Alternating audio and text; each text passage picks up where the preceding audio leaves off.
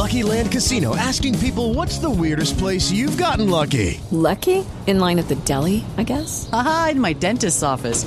More than once, actually. Do I have to say? Yes, you do. In the car before my kids' PTA meeting. Really? Yes. Excuse me, what's the weirdest place you've gotten lucky? I never win and tell. Well, there you have it. You can get lucky anywhere playing at LuckyLandSlots.com. Play for free right now. Are you feeling lucky? No purchase necessary. Void where prohibited by law. 18 plus. Terms and conditions apply. See website for details. Okay, round two. Name something that's not boring. A laundry? Ooh, a book club. Computer solitaire, huh? Ah, oh, sorry. We were looking for Chumba Casino. That's right. ChumbaCasino.com has over 100 casino style games. Join today and play for free for your chance to redeem some serious prizes. ChumbaCasino.com. No purchase necessary. Full prohibited by law. 18 plus terms and conditions apply. See website for details.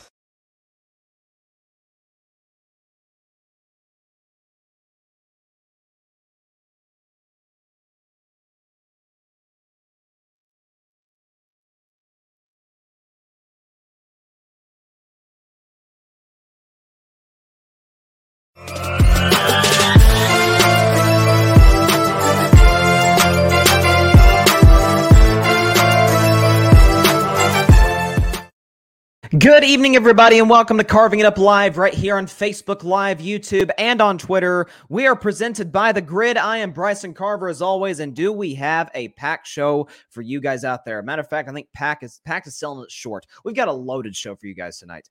Uh, week 18, the NFL. This is it. All right. The playoff seeding, the regular season standings for you bad teams out there, uh, hoping for draft positioning, probably hoping your team loses. That is, unless you're the Denver Broncos, of course. You traded all your first round picks to get Russell Wilson. But as for everybody else, uh, you at least have some hope for the future in terms of whether or not your team wins or loses uh, this week. But I'm not going to focus on draft picks and stuff. This is this this is the playoffs. Okay. I'm going to predict uh, who wins every game? Obviously, this week, talk about the two games tomorrow, the doubleheader, and then the 14 we got on Sunday. Seeding, who clinches, who doesn't, who gets the one seed, who doesn't. One seed still hasn't been decided in the AFC or the NFC. Uh, certainly, there's teams in control of their own destiny in that regard, but still, a lot to be decided this week in the NFL. I'll discuss Lamar Jackson's situation. I'm totally pro Lamar in this in this instance. I don't I don't think there's any question that you know he's he's he's playing his cards right. Uh, what else we got? Why the NBA has had a big scoring tick in the last few games in terms of players going off for 50, 60. Heck, one guy went for 70, Donovan Mitchell, 71 to be exact. I'll discuss that. Tom Brady, Vegas Raiders rumors. I don't think it makes any sense if he were to go to uh, the Las Vegas Raiders. Then again, it didn't make a whole lot of sense initially, him going to Tampa, or maybe it did when you think about it. I'll discuss that later in the show. But first, uh, I don't think, uh, listen, we spent the show yesterday talking about Damar Hamlin. Had uh, Ryan Flowers on the show, talked about you know, sort of the the situation, the aftermath, and whatnot. But uh, we've got we this morning we got the best news on Damar Hamlin that we've gotten the whole time. So this came out. It was initially from the Bills. I'm reading this tweet from Shams Charania, who's an NBA reporter, but he's been covering the situation as well for the Athletic. The breathing tube is out of Damar Hamlin as of this morning, and he has begun talking to Buffalo Bills teammates again. Hamlin has had a breathing tube, eh, tube in his body through his throat since Monday night, but no longer needs it and can breathe fully on his own. Folks, considering what happened on Monday night, and we're scared for this man's life. Heck, he, you know, his heart stopped on the field for it to be, if you're going hour by hour, less than four days later, for him to be totally alert, to not need a breathing tube. Uh, reportedly, he spoke to the team this morning. I don't know if he was via FaceTime, via Zoom, whatnot, but uh, he he spoke to the Buffalo Bills. There was a quote attributed to him saying, "I love you, boys." Uh, he he he flexed uh, when when he first came on there. He um, apparently reportedly he gave the the heart sign, the "I love you" sign to his Bills teammates. Uh, it it has been, man. It, it I don't think I'm speaking too early when I say this it looks like he's going to pull through. And it is a it's a beautiful thing to see with him, his teammates. You saw you can tell the mood of the organization when you saw Sean McDermott. I don't know if anybody saw his press conference earlier today. I mean, just grinning from ear to ear. And that that that tells you, considering where we're at Monday night when the, just the looks of concern and and and horror on everybody's face in that field in Cincinnati that Monday night to now have Sean McDermott, the head coach of the Bills, grinning from ear to ear, tells you everything you need, need to know about Damar Hamlin's condition. So we're continuing to pray for Damar. We know he's he's fighting uh, his butt off right now, and you know certainly praying and hoping for the continued best for a guy who is you know showed us a lot about his fight and, and we've gotten to learn about him, obviously, as I talked about in the show yesterday, uh, who he is as a human being. So amazing news for Damar Hamlin. Uh, great way to start the show off today. And I, I, just wanted to give that update because he is doing better. He's doing significantly better than he has. He's gotten better every single day, which is awesome to hear. So, uh, man, hats off to Damar Hamlin because this is truly beautiful to watch how he's fought and how he's healed so quickly. Now, shifting to a football story or on the field story, I guess is Lamar Jackson. So Ravens head coach John Harbaugh has already ruled Lamar Jackson out for Monday or for I'm sorry for Sunday's matchup uh, against the Cincinnati Bengals, in which the Ravens can weirdly enough kind of get the NFC I'm sorry the AFC North title. I didn't excuse me I didn't put in my graphics for the playoff predictions uh, or playoff scenarios because I didn't think it was there was any point in putting it in because it's it's kind kind of weird given the these sort of uh, things the NFL's implemented in the AFC in terms of there could be a neutral site AFC title game. We'll get into this more later in the playoffs uh, if it comes up. I'm sure it will. But essentially, excuse me, the Ravens can win the NFC North if they beat the Cincinnati Bengals on Sunday, and then something that's unprecedented if they win a coin flip. That is essentially what the NFL said. If you beat the Cincinnati Bengals, because essentially, if the Bengals had lost on Monday night, then the Ravens would have still been alive for the NFC, the AFC North.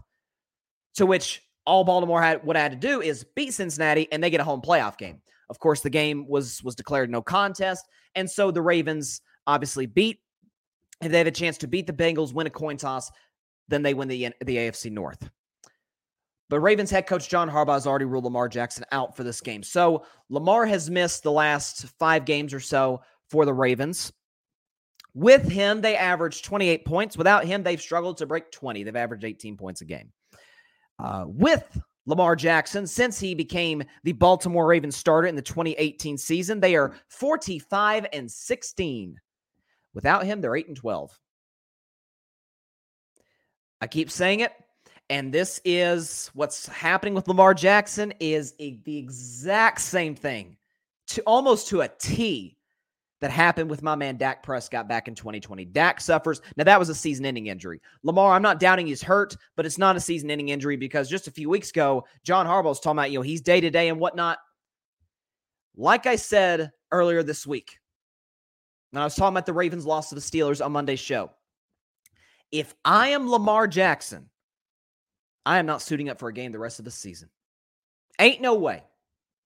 For two reasons. One, I could play this game against the Bengals, who, by the way, have a great and physical defense, and I could go down with an injury, which would be my second in the last month and would badly hurt my leverage in contract negotiations this coming March, going on from there to July when the franchise tag deadline is. I don't want to do that. On the other hand, if you look at Lamar Jackson, if I play, we're, Ravens already in the playoffs. They are locked. They are going to the playoffs. If we play the Jags or the Bengals possibly again, and I show up and I don't play well, and I don't play well, it could have everything everything to do with my injury. The Ravens are going to care about that. NFL world is not going to be looking at that as, as some sort of excuse for Lamar Jackson. They're going to say you didn't play well. You're now one and three in the postseason. That's not going to help in contract negotiations, is it? Same thing with Dak. Dak Davis didn't like hold out or anything. It was a season ending, uh, possibly career threatening ankle injury at the time, right? But he goes down. The Cowboys offense sputters from there. After averaging well over 30 points a game with Dak. And so Jerry Jones, Stephen Jones, I'm sure Mike McCarthy had some input. They all came to the table like, yeah, we we kind of need number four. We kind of need Dak to be healthy in order to be even relevant, much less a Super Bowl contender. So they gave Dak what he wanted $40 million a year, a four year deal, all that guaranteed money, signing bonus, all the whole nine. Dak got everything he wanted because he had all the re- leverage. Now Lamar Jackson is all the leverage because he's showing you last season and this season. How the, how the, how the Ravens look without me? Ty- Tyler Huntley is a solid backup. How does he look without me? I'm averaging almost 30 points a game. This offense is averaging almost 30 points a game with Mark Andrews, who's a phenomenal tight end, but with practice squad guys at wide receiver. I look around the rest of the NFC or the AFC. Wait, Joe Burrow. Wait, Burrow gets Ja'Marr Chase and Tee Higgins and Tyler Boyd and a nice security blanket at tight end, Hayden Hurst, and he gets Joe Mixon. Uh, you look at uh, Patrick Mahomes. Wait, he gets Travis Kelce, but he also gets some speedsters like Mecole Hardman. Uh, you give him a, a big play threat in Juju Smith Schuster, and you give him Andy Reid. You look at teams like the Buffalo Bills. Wait, Josh Allen is making over $40 million a year, but he still gets Stefon Diggs. He still gets Gabe Davis and Dawson Knox. You give me Devin Duvernay? Really? I mean, at least the Cowboys, and I bash the Cowboys a lot in the show, for as mediocre to bad of a receiving core as they have, they at least got CeeDee Lamb. At least got CeeDee. T.Y. Hilton's old. Michael Gallup can't separate or catch. Noah Brown can't do the same. And Dalton Schultz is an average tight end at best. But at least they have CeeDee Lamb. Lamar Jackson's got none of that. And yet he's won a league MVP. He's won a playoff game. He's put you in position last year make the playoffs before he went down, and then you sputtered, went winless the rest of the season, went 0 5 without him. This year without him, you're what what are they? Two, two and four, two and three, something like that? A bad, a bad football team without Lamar Jackson. They struggled just to get into the teens. I will go through once again the Baltimore Ravens scoring totals with Lamar Jackson since he went down with injury against uh, the Denver Broncos. So in that game against the Broncos, which Lamar Jackson went down early in, the Baltimore Ravens scored 10 points.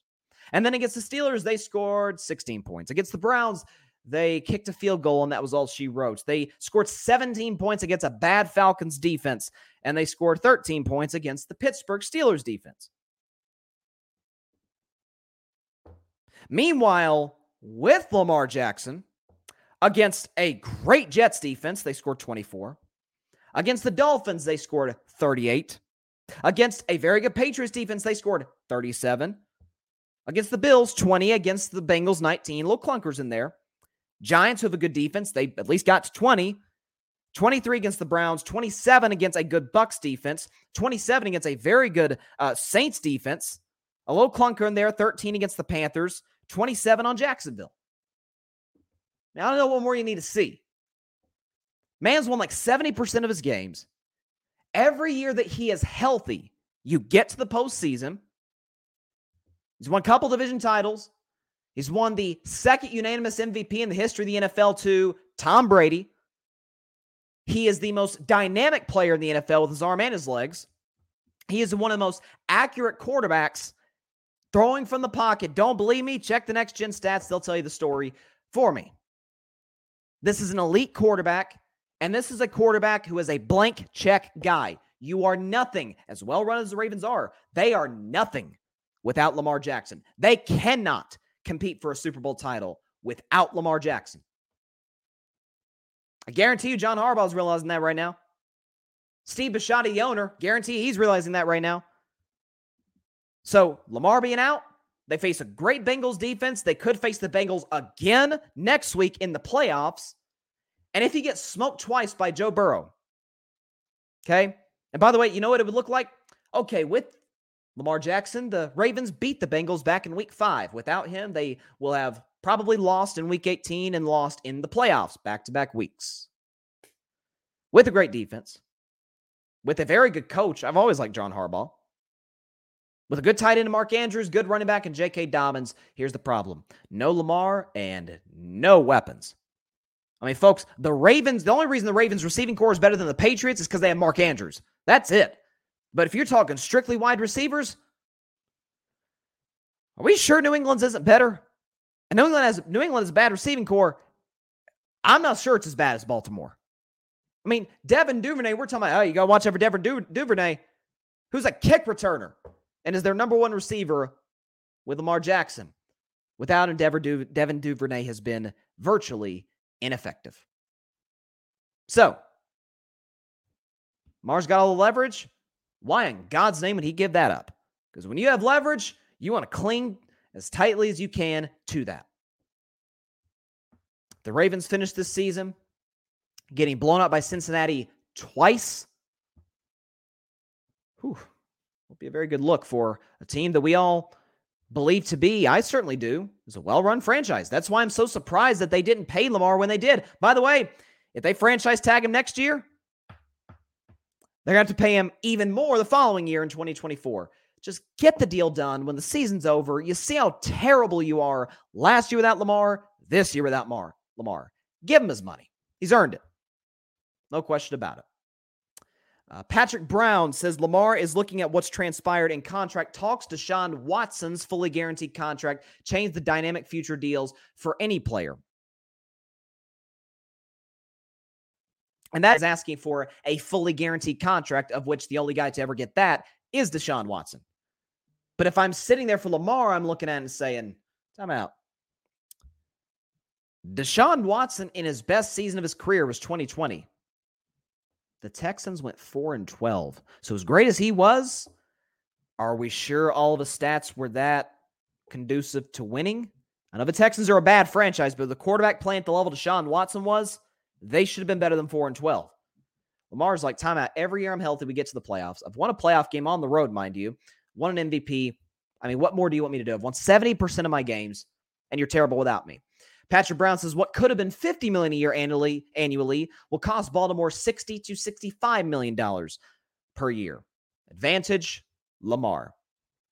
Totally agree with you, Patrick. It's Ravens are really screwing this up. Really screwing this up. And go and right the wrongs. As soon as free agency opens, get this deal done. Don't tag him.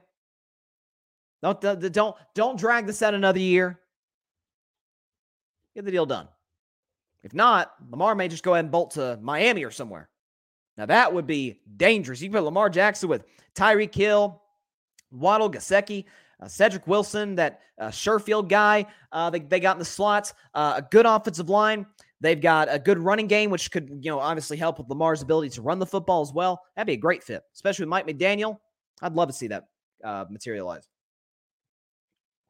But just get the deal done, Baltimore. Uh, moving on to the NBA because, man, we have had some uh, massive scoring outputs in the National Basketball Association the past week, two weeks. So you had Luka Doncic dropping 60, 21, and 10, which has never been done before. You've got Giannis Antetokounmpo the other night dropping 55, which is his career high. You have my man, and he is back, Klay Thompson, dropping 54. And you just had Donovan Mitchell, the most impressive of all, dropping 71. Not to mention, Kevin Durant is having one of the most efficient seasons in the history of basketball when you talk about scoring output along with efficiency. Not to mention, before Steph Curry who got hurt, he's averaging 30 points a game. Jayson Tatum's averaging 30. And so, sort of the question around the NBA is right now what's with all the scoring output? Well, why, why are guys just seemingly uh, out of nowhere just going off? Well, could it be, dare I say, as simple as there's more talent in the league now than there's ever been before? Could it be that the game is more global and international than it's ever been? I mean, folks, if Luka Doncic wins this year's MVP, and he's certainly got a very good chance to do so, he was my preseason pick to do so.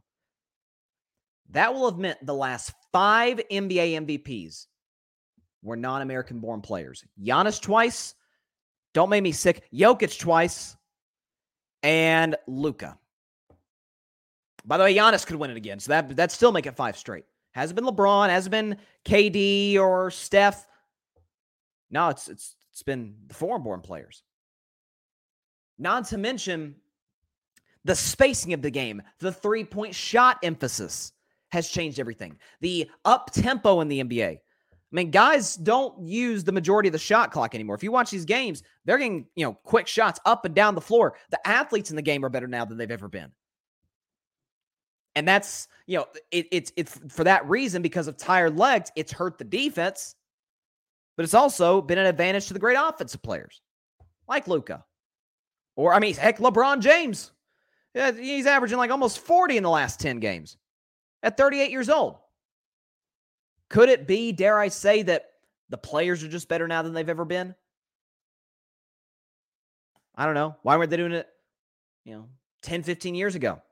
Yeah, the rules were a little different, but outside of Kobe, Braun, he had some solid scores. That he had Tracy McGrady 15 years ago. Outside of some of those guys, you didn't have guys that were legitimate threats to go off for 50 every night. You didn't have many, not as many as you do now. I mean, guys, you think about it around the NBA. The guys that if they scored 50 tonight, we would not be surprised. Let's look down the list. If Jayson Tatum did it, wouldn't be surprised. If Giannis did it, if Kevin Durant did it, if Kyrie Irving did it. Kyrie Irving's had some 50 point games in the past. If Donovan Mitchell did it, heck, he just scored 70. Okay, if Joel Embiid did it, all right, you got him. You got guys like uh, Trae Young is a threat to possibly go off for 50. Should he get hot? Uh, who else we got? Uh, Jokic could go off for 50. Ja Morant could go off for 50. Uh, who else? Luka obviously got wet for 60 the other night. Talking about guys like uh, Damian Lillard could go for 50. Steph could go for 50. Booker went for 75 years ago, so he could definitely go for 50. LeBron could go off for 50. Karl-Anthony Towns can go for 50. I mean, we just keep going down the list of guys that if we had if they had a 50 point game tonight, oh yeah, it's we kind of we, we we can see that. Absolutely. So again, some of it is the talent is just better. Guys are faster, longer, quicker. Uh, the emphasis on the three point shot, the the the the uh, global talent that has come over to the United States to play in the NBA. Again, if Luka, Jokic, or Giannis, it better not be Jokic, but if any of those three win MVP this year, that will have been five consecutive seasons that the league MVP was a non-American born player. Just goes to show you the game is more popular worldwide than it's ever been. It has more talent in the league than there's ever been. I mean, Michael Jordan didn't have to go against, you know, a lot of great European players. Matter of fact, he probably had the best European player in his team in the second three-peat, Toni Kukoc. Like Kukoc was looked at, oh, that's that is the best European player. Kukoc was a good player, by the way. Really solid score, had a nice jump shot, but not anything close to some of these guys we're, we're, we're, we're bringing to the NBA from Slovenia, from, in the case of Giannis, Greece. I mean, Joel Embiid overseas. I mean, it, it's it's it's remarkable. And so I, I, don't think it's as simple as oh, they just don't play defense the regular season. I don't think that I don't think that's the issue. Uh, I mean, if, if that if, if that were the case, you know, why why do we have defensive player of the year? There's still great defensive players. There's still Draymond Green, my guy. I still think Paul George, although you couldn't tell last night, holy moly, how about those Clippers? Goodness gracious, down by 40 in the first half. Anyways, Paul George is still, when he commits, an effective defensive player. There's plenty of guys, length, uh, size. Use it to your advantage. The athletes are better now. I, I don't think it's just a matter of oh they just don't play defense. I, I don't I don't think it's it's quite that simple uh, when, when you really look at the situation in terms of the number of high scoring outputs that we had recently. By the way, guy I forgot to mention who just scored 50, Klay Thompson. Well, we talk about Klay's ability to get hot, to, uh, to to hit jumpers from anywhere on the floor, running off screens. You know, especially with Steph out, he's had to carry a bigger scoring uh, burden. You know, more talent in the league than there's ever been. It's great for basketball. Yeah, and, you know, I didn't necessarily have us on tap for the show today, but sort of because uh, I was having a discussion with somebody the other day, and I think it's a really important one about the popularity of the NBA in terms of because uh, you saw the Christmas Day. matter of fact, I have it. Uh, somebody sent me this the other day. Let me let me pull it up because I think it's really interesting. The ratings, the Christmas Day ratings for the NFL compared to the NBA. Okay, so if you look at the NFL, Packers Dolphins got almost 26 million people. Broncos Rams, 22 and a half million people. Bucks Cardinals, 17 million people. Okay, so the lowest rating was Bucks Cardinals, 17 mil. The highest rating for the NBA was Bucks Celtics, the Milwaukee Bucks, not the Tampa Bay Buccaneers. Bucks Celtics at 6 million. And you look at other games: Sixers, Knicks, four million; Lakers, Mavs, four million; Grizzlies, Warriors, four million; Suns, Nuggets, two and a half million. I think first of all, the NFL on Christmas Day, if the two schedules line up, the NFL is always, always, always, always going to beat the NBA because they are the king of television. But I think also there's not really a sense of urgency in the NBA regular season. There's not. There's 82 games. Guys rest. Uh, you know, a lot of stars don't play back to backs, and you know, it's it's not doesn't seem as important. I think what changed the regular season becoming virtually irrelevant. Yes, part of it was a few years ago with the Clippers resting Kawhi. Paul George is like, okay, regular season really does not matter. You know what I think changed it? The Golden State Warriors. The Golden State Warriors have changed a lot of things. This one, I wish they hadn't changed. My Warriors in 2016 famously went 73 and 9 and did not win the championship. And a lot of the guys of the team, I heard Andre Iguodala. You see this book behind me. Andre Iguodala is the sixth man, uh, which is a great read, by the way. But he said in his book he he believes they would have won the championship if they hadn't been as intent on pursuing the 73 wins. If they had just settled for 67 or 68 wins, then they would have been in better position to contend for a title. They would have been in better position to be more healthy, better rested to face a great Cleveland Cavaliers team, which ultimately got the best of them. I think when people saw that, like, why the heck should we care about the regular season? I mean, Houston had the best record in the league in 2018 and they lost to Golden State. The Milwaukee Bucks had the best record in the NBA in 2019, and they lost to Toronto in the conference finals. The Bucks had the best record again in 2020, and they lost in the second round against the Miami Heat. The was it the Utah Jazz? Yeah, the Jazz had the the best record in the NBA in 2021, and they lost in the second round. And then last year, the Phoenix Suns, they won 65 games and lost in the second round. Did not even get to the Western Conference Finals. So the lack of a sense of urgency in the regular season, I think, has played factor. And something else too, and, and this one really bothers me. We do not have any rivalries in the NBA. I mean, the closest thing we have to what I would call like a genuine rivalry is Warriors Grizzlies. And I don't consider that a rivalry, folks. As a Warriors fan, I'm looking and saying, okay, timeout. My team's won four championships in the last eight years. Grizzlies never even been to a conference finals in that span. Like, Ja's amazing. Ja is is easily one of the top 10 players in the NBA. He is one of the most remarkable talents we've ever seen. Everybody else, Jaren Jackson's is, is excellent. Not sure you can win a championship with Jaren Jackson Jr. as your number two, as your second best player. Desmond Bane, good. no, no Draymond Green. You know, I mean, last year, both teams, it's, it's funny. Memphis beats Golden State in 2021, sticks their chest out. But when both teams are fully healthy in 2022, Golden State wins. And, you know, but we don't really have any rivalries in the NBA. We have plenty in the NFL that have carried over for decades. That's why I think college football, by the way, is so popular. You know, Alabama, Auburn, they're always going to play on the last week, the couple days after Thanksgiving in November. And there's a lot of animosity there. Ohio State, Michigan, there's a lot of animosity. So many other great rivalries. UCA, UCLA, USC. There's not really that many in the NBA. And so, and I have no problem with guys being friends off the court. No issue with that. I, I really don't. You know, especially somebody like um, two guys like LeBron and Steph who work out with a lot of younger players the offseason. Sure, show them the lay of the land. I have no issue with that. Michael Jordan would do that on occasion in the 90s when he was filming Space Jam. I have no issue with that whatsoever.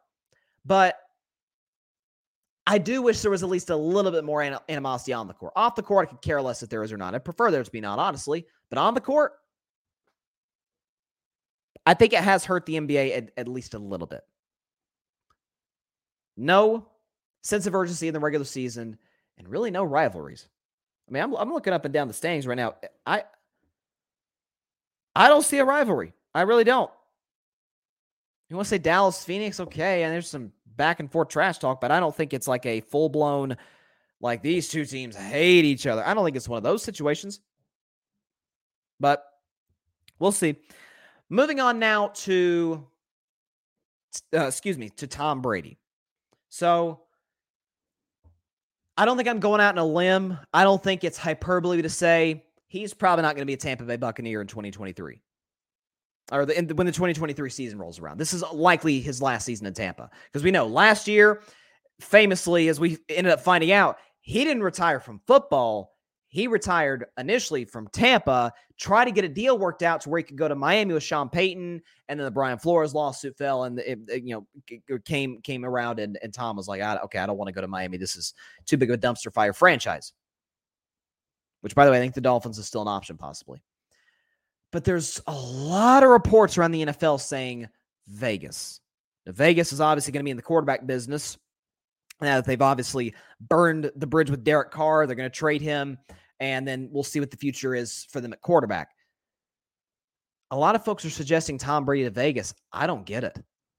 I don't. And you say, well, Bryson, if you're worried about the organization and the lack of playoff success and dysfunction, well, Tom went to the Tampa Bay Buccaneers and won a Super Bowl his first year. Here's the difference, though, because I initially was not sold on Tampa. I was like, "Oh, Tampa's not to get Tom Brady. It's to be the Chargers or the you know the Dolphins." Like there, there were teams out there that made sense. The Titans. But here's what Tampa Bay had at that time. The Vegas does not have a head coach we trust. Bruce Arians, you know, I know him and Tom had you know some back and forth, some animosity. Bruce Arians is a tremendous offensive coach, as we're finding out a lot this year. Okay, I think the Bucs could sure use Bruce Arians this year. The Raiders have Josh McDaniels, and you say, well, the camaraderie between Brady and McDaniels. How's McDaniels in New England without Tom Brady? How'd that work out with Cam Newton and then with Mac Jones? Wasn't very good. Patriots one of the most mediocre offenses in football. Not to mention that something that Tampa Bay had that these Vegas Raiders definitely do not is an elite defense. Forget a, a good defense, an elite defense. They had Lavonte David. They had Jason Pierre Paul. They had Devin White, who was amazing his rookie year. It was like, oh my gosh, this guy's going to be a multi time Pro Bowler. He's going to be an All Pro. Devin White's phenomenal. Vegas Raiders, despite having Maxx Crosby and Chandler Jones, are in the bottom half of the NFL in sacks. Since Derek Carr has been in Las Vegas, the Raiders rank last in total defense and last in takeaways. For the best TV viewing experience, witness the coziest maroons, the most vibrant and brightest moons, the eeriest and darkest tombs, and radiant and vivid hues in any type of room with the Neo QLED and OLED TVs by Samsung. We're supposed to say Samsung, but that didn't rhyme, so you're welcome. Samsung, more wow than ever. Tampa Bay often, Tampa Bay's defense often kept their offense in games because of how good their defense was. The problem was Jameis Winston threw 30 interceptions that year. There are a lot of pick sixes, and at some point, there's only so much a, a defense can overcome. Not to mention, Okay, Tampa was uh, in the same division as at the time Drew Brees, Sean Payton, the Saints. That's a tough challenge. They ended up obviously getting swept in the regular season by the Saints. But they had Carolina and Atlanta. Uh, you know, Atlanta ended up firing Dan Quinn that season as their head coach. Carolina had Teddy Bridgewater at quarterback and more concerning Matt Rhule at head coach. Like outside of the Saints, Tampa with Tom, Tampa didn't have to worry about the the Panthers or the Falcons. Tom goes to the AFC West. He's got to face four of his games. Of 25% of his schedule will be against Patrick Mahomes and Justin Herbert. You say, well, well, he's beaten Justin Herbert, which he did in 2020. He's beaten Patrick Mahomes in a Super Bowl, beat him in an AFC championship game four years ago. Yeah, here's the difference.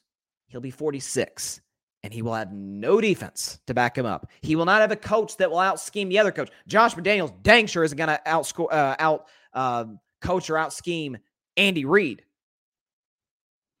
I just think the fit doesn't make sense. Miami, that makes all kinds of sense because it's very similar to Tampa in that got a lot of weapons. Now the defense in Miami isn't as good now as the Bucs were back then, but you got a, a good offensive coach, young, bright offensive coach. You got a running game, you got weapons. Obviously, got to worry about the Bills in, in, that division. We understand that, but the Jets. If, if the Jets add Derek Carr and the Dolphins add Tom Brady, who do you think is going to win the AFC East, or at least come in second to the AFC in the AFC East to Buffalo? I'm rolling with Miami. Though those weapons, that offensive line, that running game, San Francisco probably makes the most sense. But man, if they go on a run with Brock Purdy, they may just go with Brock Purdy next year at quarterback. Now, if they don't, if Brock Purdy struggles in the postseason, then they'll certainly have discussions about adding Tom. But the Raiders, folks, does not make any. If the decision came down to staying in Tampa or going to Vegas, I'd say stay in Tampa. Hey, at least you got the continuity. You still have really good weapons. Like Tampa's issue is they need to rebuild the offensive line and they have got to develop a running game. But the defense is still great, although they don't take the ball away as much as they used to. They don't give up a lot of points. They're good situationally. They've got great weapons in, in Mike Evans and Chris Godwin, Julio Jones, and Russell Gage.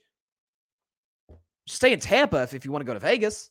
By the way, it's the easier conference to get to the Super Bowl through. John Rivera, this is interesting. John Rivera says LeBron one-on-one exclusive interview tonight at 10:30. Is this is this just in? Who's who's he who's he doing it with? I got okay, I got to check this out. Let's see. Is there anything on LeBron? I don't. Is it like uh, are the Lakers playing tonight? Are they playing on ESPN or? Hmm. That that is one on one. Uh, John John says on ESPN two. Okay, I, so sorry, like stop the show for a second, but I'm like checking. I'm checking ESPN 2's schedule right now to see, like, uh, this is this is interesting. Is this this is like kind of like last last minute kind of let's see 1030 where is it 1030 okay on sports center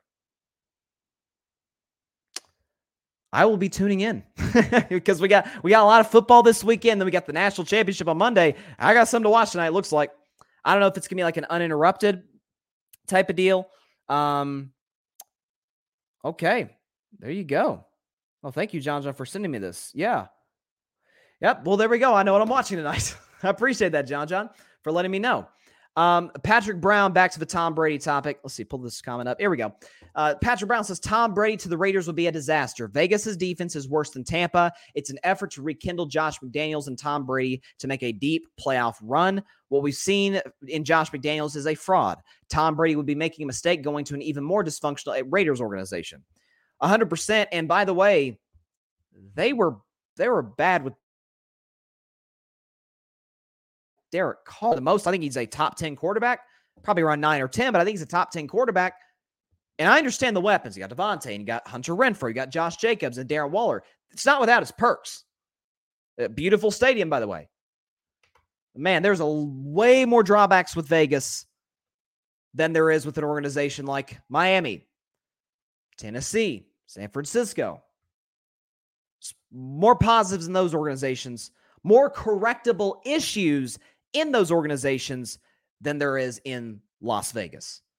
So look, Tom's going to do Tom is going to do what he believes is going to put him in the best position to win another Super Bowl. Heck, it could be staying in Tampa. I don't think it is going to be. It, it, feels like, again, he, he tried to leave Tampa last year, so I doubt he tries to, you know, give it another run this go around. It, it wouldn't make a whole lot of sense considering how how how last year ended. But We'll see how it plays out. It is going to be really fascinating and really interesting. So, okay, I got to get a drink of Gatorade for this one. Ah. Week 18 of the NFL starts tomorrow. It has been a long season. 256 games have been played out of 272.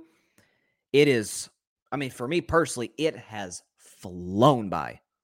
I don't know about you, the watcher, the listener, but for me, this NFL season has been like that. So it comes down to this the regular season concludes in the next 48 hours. We got a doubleheader tomorrow. We've got 14 games on Sunday, all kinds of seeding to be determined uh, type situations all around the NFL. I've got 16 games to predict. But before I predict those games, I want to, we'll get the background music going right now. We got it. There we go. Background music. Let's look around. Let's look around the NFL at the playoff scenarios. So let's start in the AFC. We got it here. The playoff scenarios. Okay. So let's talk about teams that are fighting just to get in. So in the AFC, you've got six teams that have clinched their spot.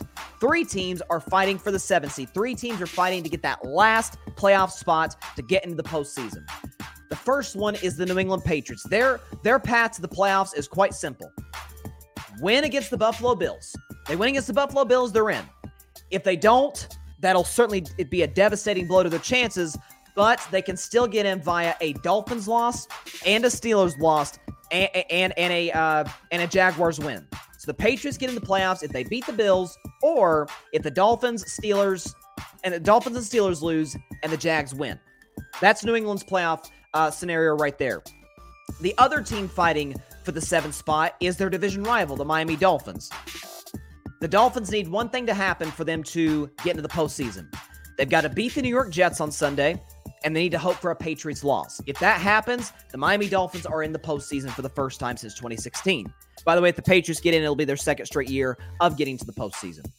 The last team fighting for that last playoff spot in the AFC is the Pittsburgh Steelers. For them to get in the postseason, they need to beat the Cleveland Browns, followed by a Patriots loss and a Dolphins loss.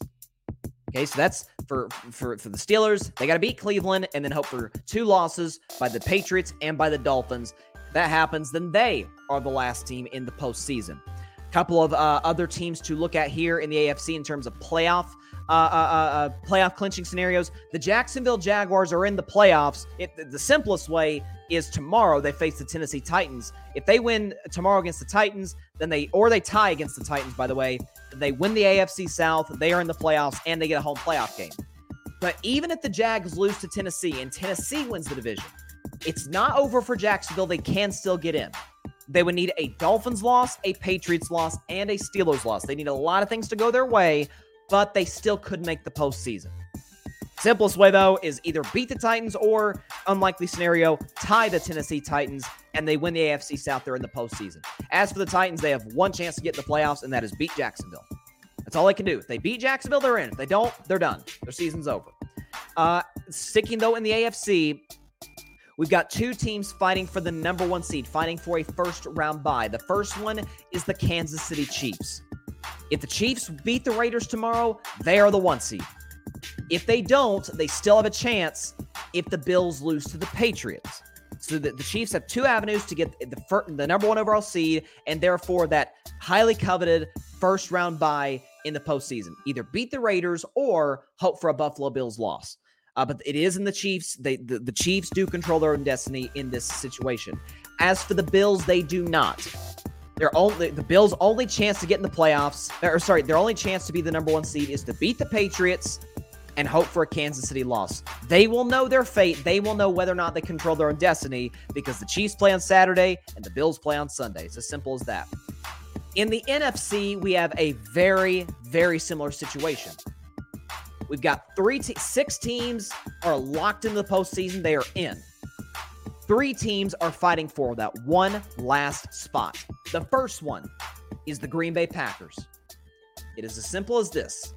If the Packers beat the Detroit Lions on Sunday Night Football, they are in the playoffs. If they do not, their season is over.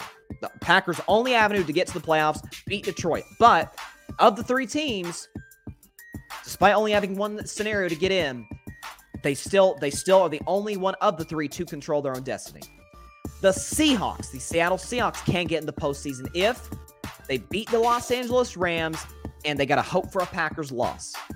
They beat the Rams Sunday afternoon, the Packers lose Sunday night, then the Seahawks will be in the playoffs. As for the Detroit Lions, the last team fighting for that last NFC uh, wildcard spot, they got to beat the Packers and hope for a Seahawks loss. Now, and the NFL's catching a lot of heat, a lot of criticism for the times at which they scheduled their Week 18 games by saying, like, hang on a minute. You're saying the Lions will know their fate going into the Packers game, where, you know, if the Seahawks win, the Lions will know their season is over. They cannot get in because the Seahawks play before the Lions. Now, flip side is if Detroit, lo- I'm sorry, if the Seahawks lose, Detroit's like, hey, we win and we're in. That is as simple as that. Lions got to beat the Packers, hope for a Seahawks loss, and they will be in the postseason. Unlike the AFC, where there is two teams, there are two teams fighting for the number one seed. In the NFC, we've got three teams fighting for the number one seed. The first, the Philadelphia Eagles, who, by the way, still have yet to clinch the NFC East. But the Eagles to clinch the number one seed, beat the New York Giants. Simple as that. If they don't, they still could be the number one seed if the Cowboys lose and the Niners lose. Okay, got that? So if the Eagles want the number one seed, they got to beat the Giants. If they don't, they can hope for a Cowboys loss and a Niners loss to get in. If they want to clinch the NFC East, which is obviously huge, you, you do not want to get, uh, you do not want to go from first round bye to having to go to Tom Brady's house in a wild card game on the road. To clinch the NFC East, the Eagles have to beat the Giants or the Cowboys have to lose to the Washington Commanders. Speaking of the Cowboys, they still they can still win the NFC East and they can still and probably get the number 1 seed. For them to get the number 1 seed, they have to beat the Washington Commanders and hope for an Eagles loss and a 49ers loss. To clinch the NFC East, they've got to beat the Commanders and hope for an Eagles loss. It's as simple as that. So the Cowboys could be the 1 seed, the 2 seed, or where they are right now, the 5 seed. The 49ers could also get the number one seed in the NFC. If they beat the Cardinals and the Eagles lose to the Giants, then the 49ers with Brock Purdy will be the number one seed in the NFC. So all kinds of scenarios uh, to, to look at in this situation regarding all these teams fighting for playoff positioning. And again, obviously, this is the third year of the NFL's new playoff format with teams fighting uh, to get that number one seed and get that lone first round bye. A lot of scenarios to look at. That's what makes it all the more exciting. So there you go. Stop the music for a moment before we get into predictions. We have a uh, looks like a comment here. My man Patrick Brown playing off of his podcast, by the way. It's going to be a chaotic finish to week 18. Indeed, it will. Indeed, it will. By the way, for those those of you that do not get the uh, get Patrick's comment, his show is the Chaotic Sports Podcast, which is right here on the Gryd. So I invite you guys to go check that uh, check that show out. But uh, it is going to yes, it is going to be a very chaotic finish to Week 18 in the NFL season. Okay, round two. Name something that's not boring. A laundry? Ooh, a book club. Computer solitaire, huh? Ah, oh, sorry, we were looking for Chumba Casino. That's right. ChumbaCasino.com has over 100 casino style games. Join today and play for free for your chance to redeem some serious prizes. ChumbaCasino.com. No purchase necessary. Full prohibited by law. 18 plus terms and conditions apply. See website for details. So here we go. The last mass prediction show, if you will, because obviously I'm predicting the playoff games, but the segments won't be near as long as they are uh, in the regular season because you got double digit games as opposed to the playoffs. Uh, the wild card is six, and uh, there's six games in the wild card round, four in the divisional, two in the conference championship games, and then obviously you got the Super Bowl at the end in excuse me in Glendale, Arizona. Patrick Brown, who's a Cowboys fan, says Cowboys play at 325 Central Time in America's Game of the Week on Fox. Absolutely. And the Cowboys, again, if they win and the Eagles lose, the Cowboys are the NFC East champs. If the Cowboys win, the Eagles lose, and the Niners lose, improbably, the Cowboys will have a first round bye out of the wild card round, which getting to avoid Tom Brady and possibly, possibly, if he gets in, Aaron Rodgers That'd be a massive plus for the Cowboys because both those guys, both those Hall of Fame number 12s, have been kind of the boogeyman or boogeymen, if you include both of them, for the Cowboys. Tom Brady has never lost to the Cowboys, and I think Aaron Rodgers has only lost once to the Cowboys, which was 2016 against Dak and Zeke. So here we go. We got the postseason, uh, uh, you know, on, on, tap. Let me get the, some some the more intense background music uh, on tap right here. Hang on. Uh, I'm trying to remember which the background music pulled up for uh for predictions because it's listen we we we want we want to add to the drama of what is going to be an amazing week 18 okay looks like we got it set up right now. So here we go. Week 18 of the NFL season in 2022 begins tomorrow afternoon in Las Vegas, Nevada, between the Kansas City Chiefs and the Las Vegas Raiders, two AFC West foes. Obviously, all division games in Week 18. The NFL did that about 10 years ago. Only divisional games to close the regular season because of all the playoff situations that could come from that.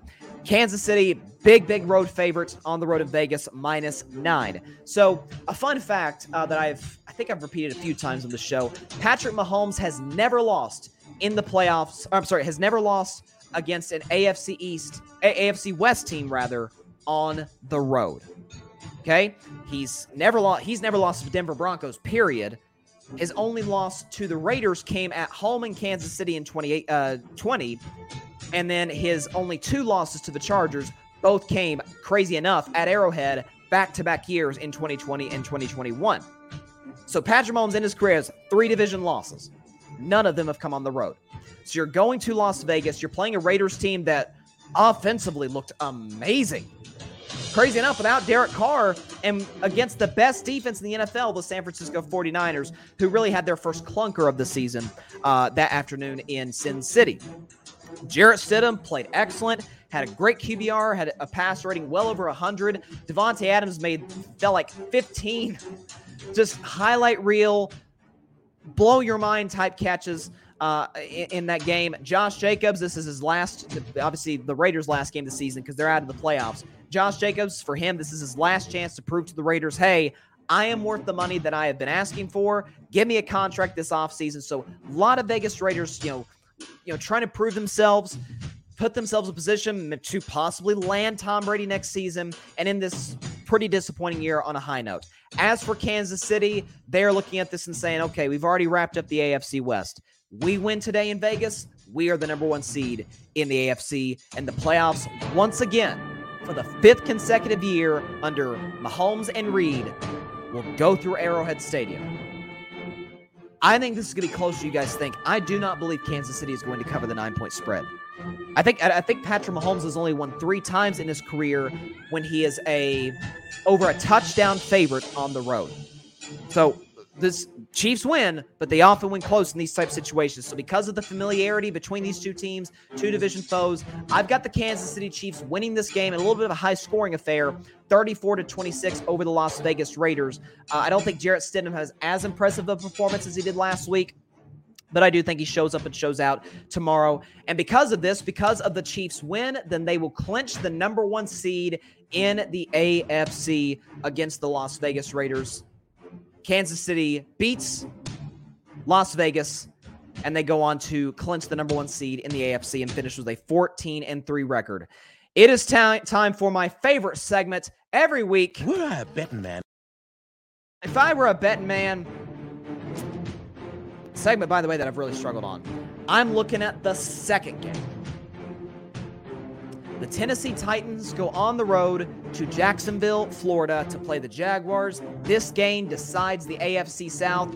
And in all likelihood, I just read some Jaguars playoff scenarios. They can't still get in if they lose.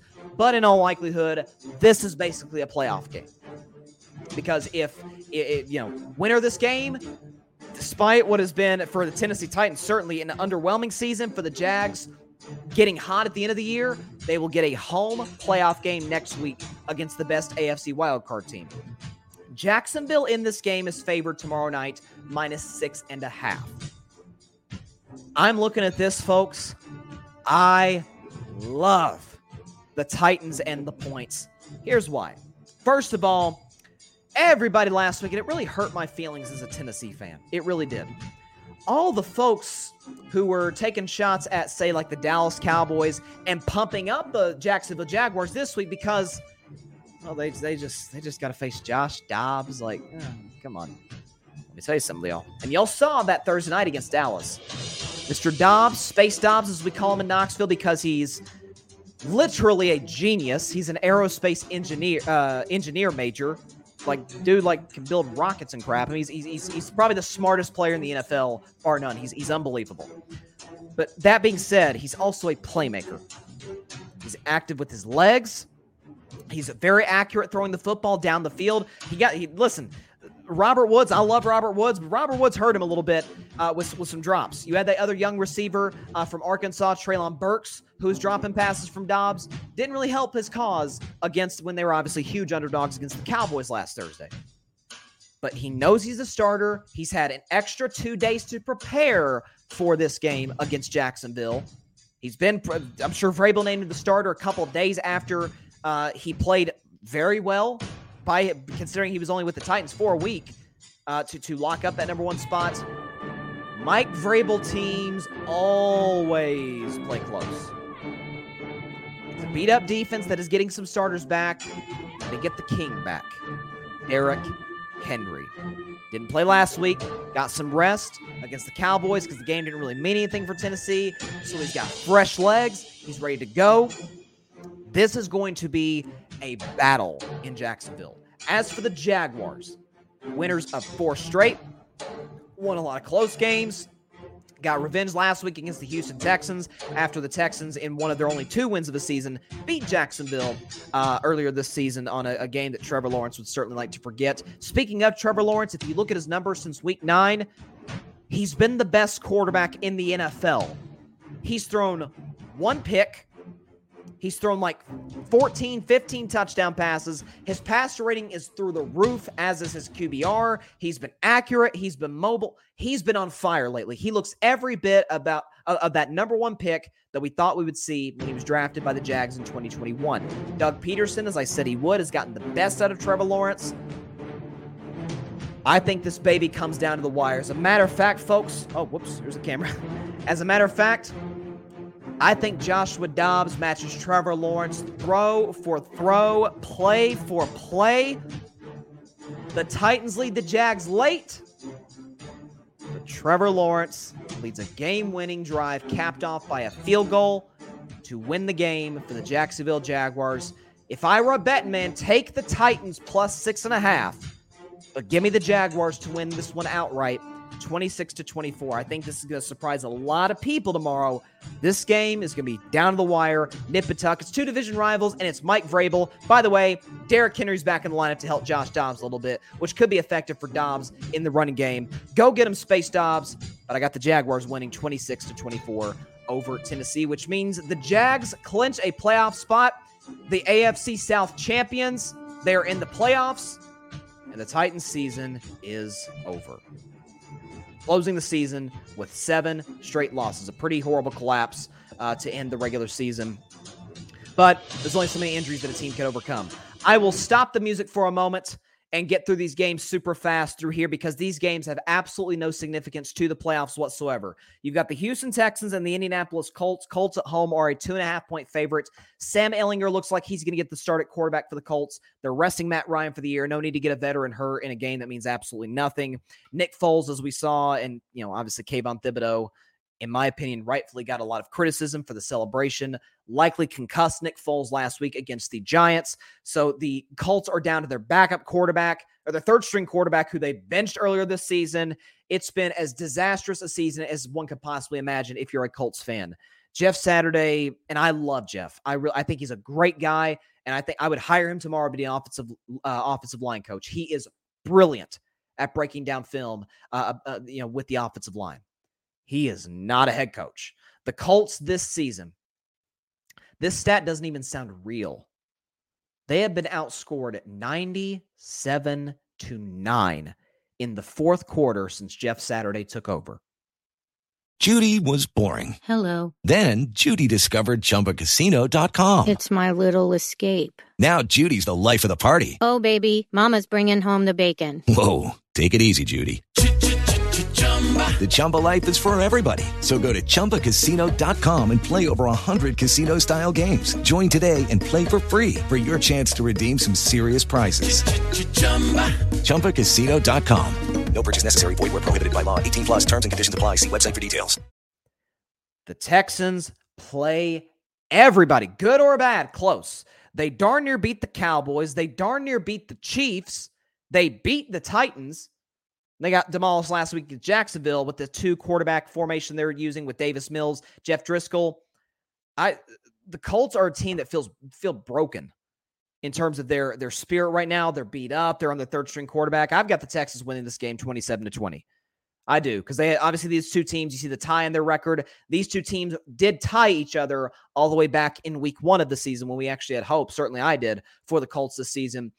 Texans win and close the season on a high note, although I think Texans fans would prefer they lose to lock up that number one pick 27 to 20 against the Indianapolis Colts. Moving on to Bryson's bleak bet. It is the game that I have absolutely no confidence in predicting whatsoever. But hey, you got to predict all the games every week. It is the a, a, division rivalry, which of course all these are. Uh, the Carolina Panthers and the New Orleans Saints. Both teams have been eliminated from postseason contention. Both teams got eliminated last week via the Buccaneers win. Obviously, the Panthers lost to the Buccaneers last week. Saints in this game are favored at minus three and a half. Again, I'm kind of thinking underdog here. First of all, the Panthers have played great football under Steve Wilks, who's the interim head coach. In my opinion, it, unless the Panthers were to land a guy like Sean Payton, I go and give this job to Steve Wilks. The job that he's done, getting that locker room to rally around him, to buy into what he's selling, uh, getting a second chance after Arizona did not work out at all for him in 2018. The Panthers are are not a team led by the quarterback, as we've seen this season when they had Baker Mayfield before he went to LA, PJ Walker, now with Sam Darnold. They run the football down your throat with guys like Chuba Hubbard and company. So you're looking at that offensive line for Carolina that can beat you up front. You're looking at a defense, a secondary, which, yes, struggled last week against Mike Evans, but all in all has been really good against some of the best receivers in the NFL. Uh, I think they go on the road and win this game against the Saints. I really do. I think Carolina gets the upset.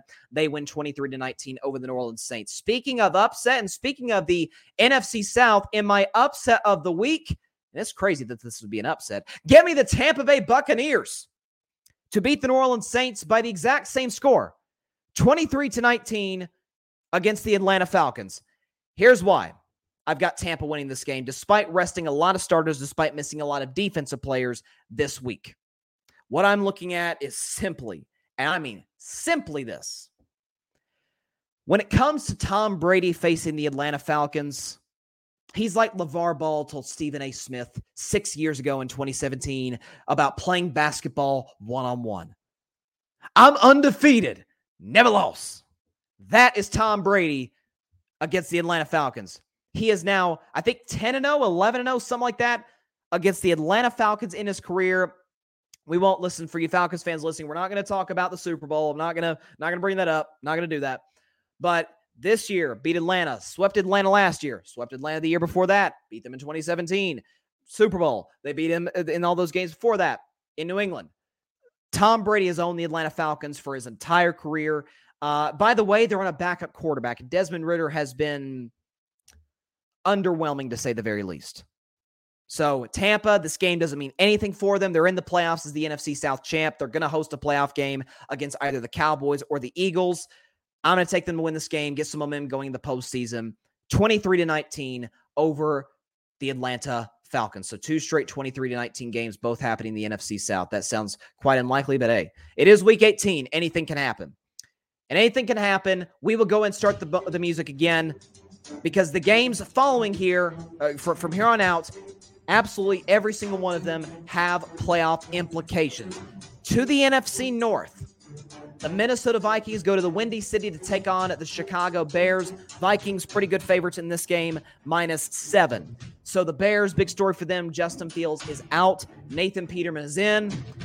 If you don't know anything about Nathan Peterman, all you should know is that his first start in the NFL might have been the first worst start in the history of football. He threw five interceptions in the first half against the Chargers. Now, it was five years ago. We understand that. Can we expect it to be all that better? With a Chicago offense that isn't good, despite the fact that Justin Fields had an excellent second year in the NFL with a defense that is struggling mightily. And by the way, a Vikings team that is coming in after getting humiliated against their division rival on the road against the Green Bay Packers at Lambeau. So, a second straight game, a second straight week of the Vikings playing in the frigid cold, but they're not facing Aaron Rodgers. They're not facing Aaron Jones and A.J. Dillon. They're not facing a great Packers defense or has been playing great in the last month. This is a bad Bears defense without their starting quarterback. Frankly, I'm not sure the organization isn't playing just to get the number one pick. If Houston wins, give me the Minnesota Vikings to beat the Chicago Bears soundly 31 to 17. And for the Bears, it would clinch the number one pick in the draft because I think the Vikings, I'm sorry, I think the Texans are going to beat the uh, Colts. So the Bears would get the number one overall pick in the draft as I see it playing out. And for the Vikings, they win. They're 13 and 4, and they still have, have at least a shot at the number two seed in the NFC. Looking at this next matchup, you got the Baltimore Ravens and the Cincinnati Bengals. Incredibly enough, Baltimore can host a playoff game. Cincinnati in this game, though, big favorites, minus nine. Baltimore can win this game against the Bengals, as I talked about earlier in the show. Win a coin toss, I'm not kidding, and they host a playoff game, likely against Cincinnati or against the Chargers. Here's the problem, though. The Ravens offense without Lamar Jackson, I could put it as simply and as blunt as I can. They've sucked. They have not broken 20 points since Lamar went down. In some instances, they haven't broken double digits. Facing a Bengals defense that has been lights out as of late. We don't talk as much about the Bengals defense as we do other defenses. Why?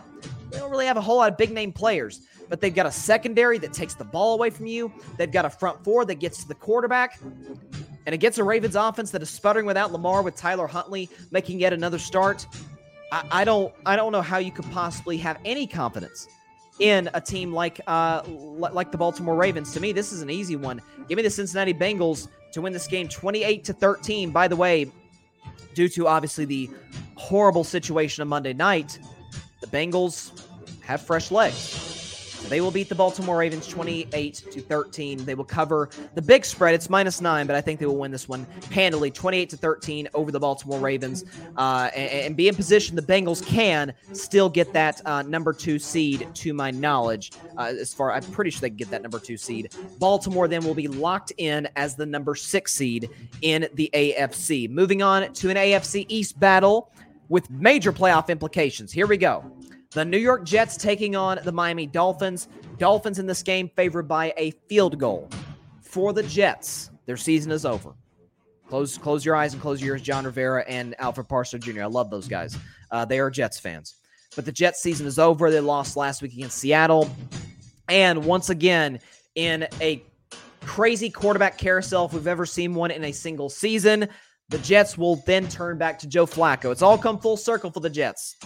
They started with Joe Flacco, then they went to Zach Wilson, then they went to Mike White, then they went back to Zach Wilson, then they went back to Mike White. Now they're coming around to the guy that they started the first few weeks of the season in Joe Flacco. Because this line was initially Dolphins minus two. Now that Flacco's starting, it's Dolphins minus three. Let's just put it this way the Dolphins aren't exactly in the best quarterback situation themselves. Tua out with a concussion. Teddy Bridgewater out with an injury he suffered last week. So it will be Skylar Thompson making the start, the rookie third stringer making the start for the Miami Dolphins with the playoff hopes on the line. This is a Dolphins team that was 8 and 3 with an opportunity possibly to get that coveted number 1 seed in the AFC. Now they are fighting for their playoff lives and need help to get into the postseason. Here's what I'm looking at. Yes, the Dolphins are at home. And yes, do they have playmakers? Tyreek Hill, Jaylen Waddle, Gesicki, you know all their names. I've said them enough on this show. Mike McDaniels, their head coach, who I'm sure will have a remarkable game plan. I'd say he'll stick to running the football more than anything. Doesn't want to put Skylar Thompson in positions to make mistakes. For the Jets, though, this is a team. It if they're anything like their coach, if they've taken on the identity of their coach, which most teams going in the right direction do, they are pissed about how last week went. They're like, if we'd have won last week, we could have been in position to make the playoffs this week. And now we're just going to sit back and watch our rival Dolphins, possibly if they beat us, the Patriots lose, get in the playoffs? Uh uh-uh, uh. That's not going to happen under our watch. Give me the New York Jets in an upset to beat the Miami Dolphins 21 to 19, handing the Dolphins their sixth straight loss to end the regular season and ending their season. They will be eliminated from playoff contention when they lose to the Jets. New York finishes on a high note. New York, I think, doubles their wins to where I had them before the season. I, I think I had the Jets as a as a four win team. I had the Dolphins as a nine win team. They still obviously could get that if they win, but I had the Dolphins missing the playoffs, and I think that prediction is going to stand. Jets beat the Dolphins 21 to 19. Dolphins are eliminated from playoff contention. Moving on to this next one. It's an AFC North matchup. It is the Cleveland Browns and it is the Pittsburgh Steelers. Cleveland mathematically eliminated. Pittsburgh, on the other hand, needs a lot of help. They need to win, and they need a Patriots and Dolphins loss. If that goes their way, they are in the postseason, as I talked about about 10, 15 minutes ago. For Pittsburgh, winners of three consecutive games, remarkably keeping Mike Tomlin's streak alive. A streak that is 15 years, possibly 16 years strong of having never had a losing season. Even if the streak comes to an end, that will be an NFL record among head coaches. Belichick didn't do it. Lombardi didn't do it. Bill Walsh didn't do it. Tom Landry didn't do it. Don Shula didn't do it. Any great coach, think of their name. They have not done what Mike Tomlin's done in terms of having 15 consecutive winning seasons. They're hoping to now get to 16 and a playoff berth for the third consecutive season. Kenny Pickett, I talked about him on Monday's show after that game winning drive against Baltimore. His stats are not going to blow you away. Matter of fact, you're kind of going to scoff at them. He's got six touchdown passes despite making the majority of the starts at quarterback for the Steelers. But he has an it quality. When the game needs him to be at his best, he's at his best. Najee Harris has been running the football extremely effectively as of late, like he did against the Ravens, like he did against the Raiders a couple weeks back, like he did against the Panthers in this winning streak for Pittsburgh. This is a Steelers defense. Think about this stat, folks. They're 8 and 8. But they are, I think, 7 and 2 or 8 and 2. 7 and 2, I think. When TJ Watt plays. If that's not value, I don't know what is. For a defensive player, the havoc that he wreaks on that side of the ball, getting to the quarterback, getting his hands on the football at the line of scrimmage, he's going to be a problem for Deshaun Watson, who, by the way, is coming off of his best game as a Cleveland Brown. Had three touchdown passes last week against the Washington Commanders, played well. Completion percentage wasn't great, but played well. Made some good throws, made the typical Deshaun Watson throws that we were used to seeing him make back when he was in Houston. Steelers, by the way, in this game are favored minus two and a half. I got forgot to mention that they're favored uh, uh, minus two and a half to win this game. I think it's another close game for the Steelers. It's down to the wire. Kenny Pickett pulls it out. Give me the Pittsburgh Steelers by a field goal to cover the spread, barely, but to cover the spread. 20 to 17 in a classic AFC North defensive battle. Two of the best defensive players in the world will be featured in this game Myles Garrett, TJ Watt. I think TJ Watt's team comes out on top, and the Steelers will keep themselves alive for the playoffs. Okay. And clinch, if nothing else, clinch a winning season for Mike Tomlin. His 16th consecutive year of a non losing season. It is a remarkable streak, a remarkable record that he will add add on. Steelers beat the Browns 20 to 17. We've got a comment here from Grady. Patrick Brown says, Crazy to think the Titans, Jets, and Dolphins unraveled at the wrong time. Quarterback play hurt each of these teams. Defenses were solid, but quarterback matters in hindsight. No question about it. Uh, Dolphins quarterback got hurt, Titans quarterback got hurt. Jets had a quarterback carousel and had injuries to that position, most specifically to Mike White, and it goes to show how important the position is. So this one right here, the last early window game. This one, folks, to decide who is in as the seven seed in the playoffs. As I predicted, I think the Dolphins will be out. Okay, the Dolphins out. I think they'll lose to the Jets. However, the Steelers will beat the Browns, in my view, and they will still be alive. So it comes down to this the New England Patriots, who, if they win, they're in against the Buffalo Bills. Buffalo in this game favored minus seven. Here's what I'm looking at with this one, folks. If you look at Josh Allen, do I have it here? If you look at Josh Allen's career against the New England Patriots, it is safe to say that he has absolutely dominated them in the last three matchups. First of all, he's won all three. He's 3 0. He has a completion percentage of 69.5%. He's averaged 282 passing yards a game. He has 10 touchdown passes, zero interceptions, and a passer rating of 125 in his last three games against Bill Belichick's defense. I'm also looking at for the Bills in a more serious matter. What happened on Monday night, you can only imagine how much that would scar a team. But as I talked about at the beginning of today's show when I gave the Damar Hamlin update, Sean McDermott, the head coach of the Bills, was grinning from ear to ear, and it was it was a truly amazing thing to see how Damar Hamlin has recovered the way he has. I think the Chiefs are going to win tomorrow, which will mean for the Bills, they know they will not get the number one seed. And as far as I'm concerned, I think they're locked in at that point as the two seed. So this game technically won't mean that much to Buffalo in terms of playoff seeding. But they are going to play their you know what's off for Damar Hamlin. This game, they've already put the number three patches on the jerseys. You saw, I saw a picture of Stefon Diggs' jersey uh, on on uh, Instagram. It's got the number three patch on it. This team is going to play spirited football for their guy Damar Hamlin. For the Patriots, obviously they're 0 3 in their last three matchups against the Bills. Mac Jones, while the turnovers haven't been as much of an issue in the second, excuse me, in the second half of the season as they've been in the first half, so Mac Jones, who's really struggled as of late, he hasn't been good in the red zone. He's been bad situationally. The leadership has left much to be desired. Much to be desired. It's an offense that folks struggled against Skylar Thompson and the Miami Dolphins in Foxborough. And the last thing I'm looking at for the Patriots, the last time that they played in this building in Orchard Park against the Buffalo Bills, was the playoffs. Let's just say it didn't go too well for the Patriots. They lost 47 to 17 when the and the Bills had a perfect offensive game. They scored on every single drive.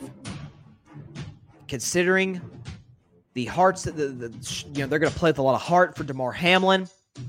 I think the Bills win convincingly. 34 to 15 over the New England Patriots. They win this game. They for sure lock themselves as, as the two seed if that hasn't already been locked up to begin with. And due to the Patriots' loss, because I think the Steelers are going to win and the Dolphins will, I think, are going to lose, the Pittsburgh Steelers will be in the playoffs as the last team in in the AFC. It is crazy to think about, but the Steelers will be in the postseason as the seven seed with a nine and eight record to preserve Mike Tomlin's uh, not only preserve Mike Tomlin's no uh, losing season streak going back to, to, to, the 2007 season, but also to get in the playoffs for the third straight year and as impressive a job as Mike Tomlin has done as the head coach of the Pittsburgh Steelers. We've got a few comments here. Patrick Brown, the Browns have been nothing short of organized chaos. Jadeveon Clowney was sent home from his comments made about the team's defense. Yes, I did read that this afternoon. Uh, he probably wasn't going to even be on the team next year anyway. So, but so this just makes it all the more worse that he's he's gone. Uh, uh, uh, Grady Edwards in the comments. What's up, Grady? He says, Bryson, why don't you believe in Matt Patricia, man? Well, he's a he's a defensive coordinator, he's the offensive coach. You and I both know that, my man. I love you, Grady. You're the man. I appreciate your support to the show, but I cannot roll with your Patriots. Their season will come to an end in a loss against the Bills and a Pittsburgh win against the Dolphins, and the Steelers will be in the playoffs. To the afternoon window of games, got a matchup in the Mile High City between the Los Angeles Chargers and the team that I picked to go to the Super Bowl, and mercifully is the last game I'll have to pick for these bums this season. The Los Angeles Chargers and the Denver Broncos in the Mile High. The Broncos are a field goal favorite against the Chargers, who are in the playoffs. They're in. Question for the Chargers is are they going to be the five seed or the six seed? As it stands right now, they're the five seed. For a team like the Ravens, I think they're going to lose big to the Bengals So that'll mean the Chargers, this game really won't mean a whole lot to them. It won't have a whole lot of playoff implications. But momentum means a lot going into the playoffs. The Chargers have been hot as of late. Justin Herbert has been playing some of his best football. Uh, played outstanding last week, albeit against a beat up Rams defense. But it is a Chargers offense at times that has been a little up and down. Wasn't great against Tennessee. Wasn't great at all. Very underwhelming performance against the Colts on Monday Night Football a few weeks back. Last week played well, put up I think 31 points against the Rams. But they're going to look to go in the playoffs with momentum because they know they're to, if they want to make any kind of crazy Super Bowl run, they're going to have to win on the road. Well, you got a road matchup right off the bat. Not a playoff game, obviously, but in Denver. For the Broncos, I think it's a similar situation to what I talked about with the Raiders earlier. They've had as everything that could have went wrong for the Broncos went wrong. Russell was awful. The head coach Nathaniel Hackett was awful. He is no longer the team's head coach. The defense, as great as it was early in the season, has struggled a little bit as of late. They've had injuries to their offensive line. They have injuries to wide receiver, at wide receiver rather, and they're last in the AFC West. And they don't have a first round pick as the little cherry on top. So I think that they're going to play a very hard fought game against the Chargers. I think Russell, I think he throws a couple picks, but I think he moves the ball down the field against the Chargers defense that, despite getting some of its starters back, has struggled at times. In the secondary in particular, giving up big plays down the field. Expect maybe, and it's crazy to say, but maybe a bomb touchdown for the Broncos from Russell Wilson. It's a guy that maybe Jerry Jeudy, KJ Hamler. But I think the Chargers close the regular season off on a high note. Justin Herbert continues to play the way he's been playing the last month, which is outstanding. Chargers win in a walk-off field goal 23 to 20 over the Denver Broncos. By this point, because I think the Ravens are going to lose, the Chargers will have already been locked in as the 5 seed. But again, make no mistake about it, momentum is highly highly important uh, to uh, two teams in the NFL. Uh, so I think the Chargers win this game. I forgot to mention, I forgot to put this graphic up. Patriots are out. Sorry. Have to put that X on uh I guess is it Pat Patriot is the name of the Patriots uh, logo slash mascot. Sorry, Grady. Sorry, uh, Pat's Nation. Patriots will be done. Eliminated for the playoffs. Steelers will be in. I forgot to put that graphic up. Now to the NFC East. This is where it's all gonna be decided, folks. Who will be the number one seed in the conference? Who will win the NFC East? Let's start in our nation's capital. The Dallas Cowboys taking on the Washington Commanders. Dallas, big favorites in this game, minus seven for the Commanders. They are going to start rookie quarterback Sam Howell out of the University of North Carolina. Obviously, Carson Wentz has been, shocker, shocker, a disaster this season. Taylor Heinicke, while he's had his moments, he's still, and I like Taylor, but he's still a backup quarterback. He can win games for you, but you're not going to place the the uh, the weight of the franchise, certainly this dysfunctional franchise, on the poor Taylor Heinicke. So I think, far as I know, I think he's going to back up Sam Howell. We could see Heinicke at some point in this game if Howell struggles. The Commanders obviously uh, got eliminated last week against the Browns, unbeknownst, unfortunately, to Ron Rivera, as you saw in that press conference after that loss. For Dallas, they've gotten kind of lucky in the last three weeks in this regard. This is their third straight week facing a quarterback making his first start of the season. Gardner Minshew, Josh Dobbs, Sam Howell. Two of the quarterback, two of the quarterbacks, Dobbs and Howell, are making the first start of their careers for Dallas. We are vastly, criminally overrating the Cowboys defense, folks. Since Thanksgiving Day against the Giants, on to last week in that win over the Titans. Here's how many yards the Cowboys defense has, has given up 300 yards to the Giants, led by Daniel Jones, 309 yards to the Colts, led by Matt Ryan, 327 yards to the Texans, led by Davis Mills. 503 yards against the Jaguars, albeit against Trevor Lawrence, but 500 yards is still 500 yards. It's not, it's not good, folks. 442 yards against the backup for the Eagles, not Hurts, but Gardner Minshew and 317 yards to the Titans, led by Josh Dobbs, making the first start of his career. The Cowboys defense, which got them, you know, in a good position the first half of the season, is not playing well. Micah Parsons has one sack in his last five games. Trevon Diggs has not gotten an interception since all the way back in that game against the Chicago Bears over two months ago. Dak Prescott, on the other hand, questions been about the interceptions. I did a little film breakdown last week on Friday's show about Dak's interceptions, the ones that are the, the ones that are his fault, the ones that are not his fault, and it's about half and half. I anticipate Dak. He's going to put an emphasis on this. Plays a clean game. Cowboys get Tony Pollard back. I don't think this is a game in which they'll have to rely on the Cowboys' subpar wide receiving corps outside of CeeDee Lamb, of course. Uh, I think CeeDee has a big game, another 100 yard performance. Dak plays a clean game, couple touchdown passes. They run the football effectively. And fortunately enough for a Cowboys defense that's not playing well, uh, they're facing Sam Howell. Okay, they're, they're they're not facing an elite quarterback by any stretch of the imagination. So I think the Cowboys will win this game. They do cover the seven point spread. I think they win by seven, 31 to 24 over the Washington Commanders. Uh, Dak and the Cowboys get to 13 and 4, their first 13 win season since Dak's rookie year back in 2016, and their second straight 12 plus win season. That has not been done since the Cowboys Super Bowl days back in 1995. Got some comments here from uh, this one's from Patrick. I like this. Broncos country. Let's run and hide. That's been the running meme and joke the entire 2022 season. And joke is a good way to describe the Denver Broncos. Uh, some Patriots comments here. Whoop. Some Patriots comments here. There we go. From Grady Edwards. He says, All good. We got Tom Brady to look forward to. I say that joking slash very serious. Hope we get him back if he continues to play. I kind of think there's a higher chance he retires than most people think. I hope he doesn't get to play for the Raiders. Just what uh, just wouldn't end well because of the head coach. I agree with you wholeheartedly. I think Vegas makes no sense. But I hate to say this, Grady. I think the Patriots make just as much sense as the Raiders make, which is none. I don't because the reason Tom left, they still have the same issues, which is Belichick struggling in the draft, and a horrible receiving corps. They'll upgrade offensive coordinator. Matt Patricia won't be there next year, but I, I don't I don't see Tom returning to New England at all. By the way, Tom seems to really enjoy the warm weather of Tampa, so Miami makes sense. Uh, San Francisco, although it's it gets a little chilly in the Bay Area, not as hot as Miami, obviously, but it's still good weather. Um, but yeah, I got the Cowboys winning this game of the Commanders, thirty-one to twenty-four, which means they will at least in the game again. The other game going on, which will help decide the Cowboys' NFC East fate, will be going on at the same time at 4:25 Eastern. The Cowboys will put themselves in position, though, to win the division by beating the Commanders. Simultaneously, they will be hoping for a loss between one of the two teams I'm about to mention.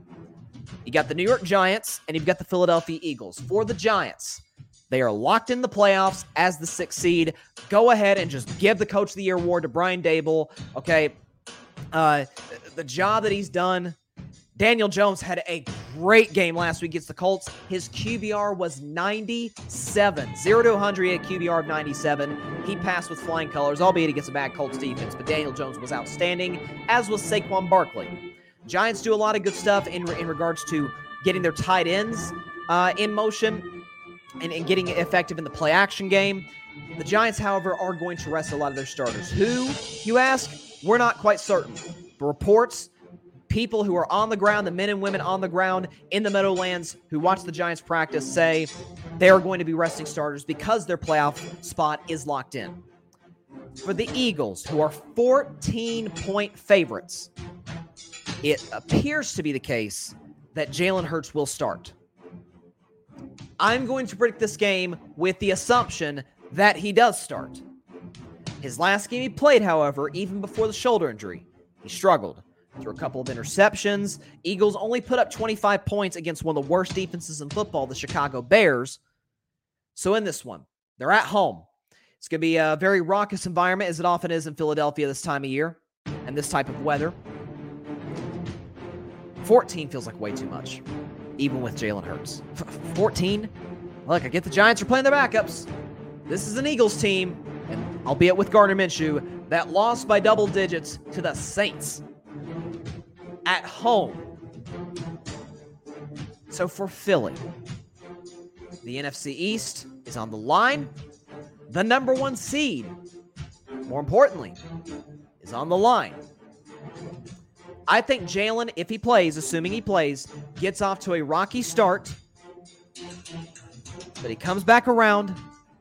Keep in mind, this is an Eagles offense that put up 48 points over the healthy Giants.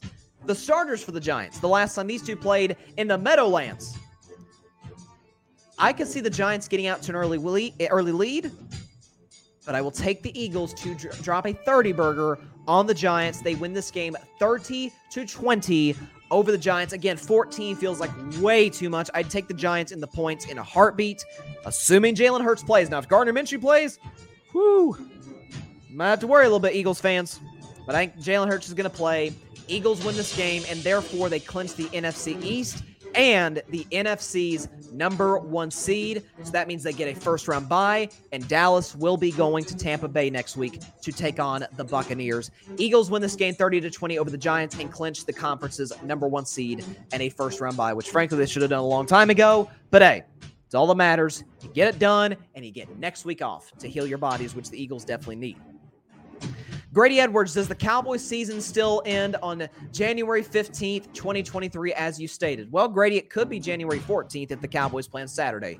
Who knows? My prediction was that on January 16th, 2023, I said this back in March of last year. January 16th, 2023, I would be coming into today's show, or not today's show, this show, talking about a Dallas Cowboys playoff loss. If they go to Tampa, I like the Bucs' chances, to say the very least. Grady also asked, is Patrick Mahomes the MVP? I believe so. The consistency, not to mention he's first in like literally every single quarterback stat that matters, you know, QBR, passing touchdowns, passing yards, all the ones that sort of matter. For Patrick Mahomes, he's first in all those categories.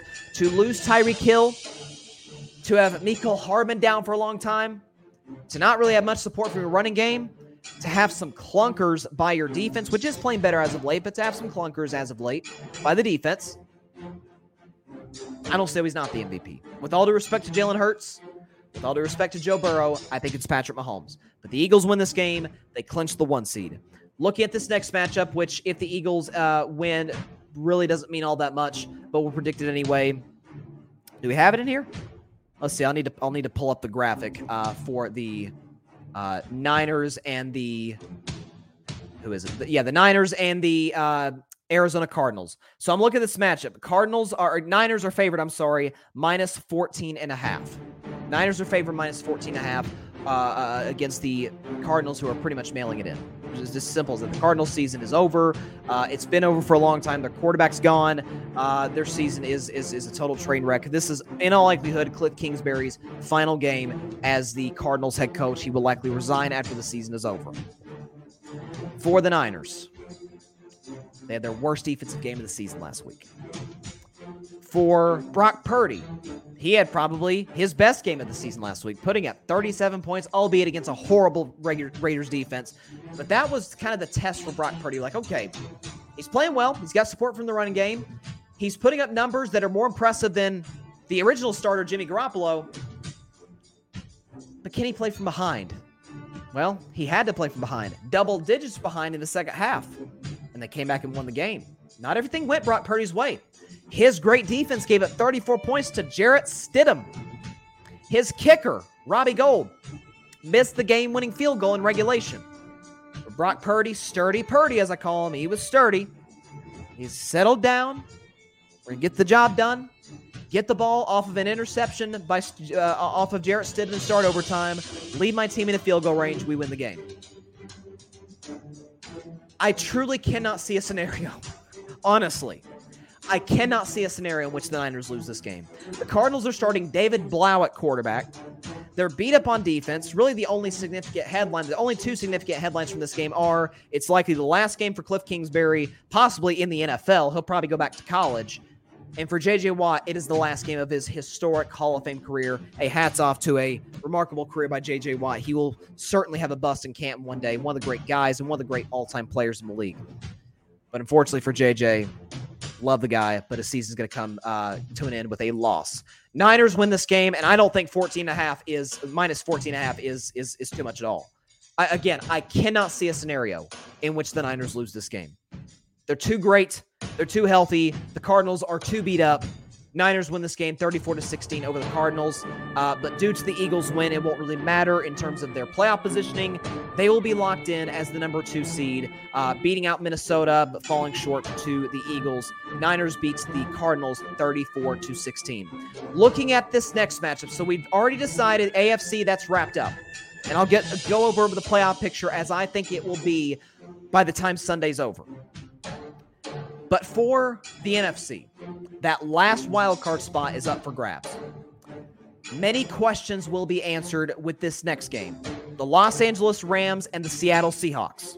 Seahawks in this game are favored by a touchdown, minus six.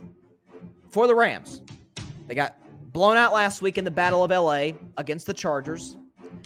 But Baker Mayfield is playing fine. He is with Sean McVay after all. Despite some of the weapons the Rams are missing, Allen Robinson, Cooper Kupp. Now that Skowronek kid went down, Tyler Higbee's down. I mean, the, the, offensive line's a mess. But Cam Akers has been playing well as of late. And I think that's going to be me uh, really interesting to this game. It's going to mean a lot for the Rams in this game. I could see this being a typical Los Angeles Rams type game. Run the football, put your quarterback. This is going to be a very sort of Jared Goff type game. Back when the Rams had Jared Goff, where don't put Goff in position to make a whole lot of mistakes. Not necessarily make him a total game manager because he can't make the big throws. Baker, I don't think can make as many good throws as Jared Goff, but nevertheless, put him in position to succeed. This is Sean McVay after all.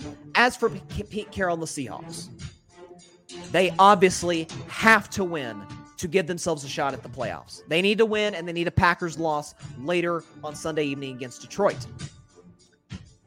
For Seattle, Geno Smith played very well, and yet his and yet another revenge game, a, third revenge game this season for Geno Smith against the Chargers, Giants, and Jets. He won all three. Hats off to Geno Smith.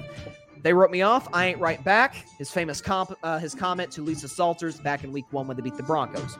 Well, they're going to need him uh, to not write back once again, if you will.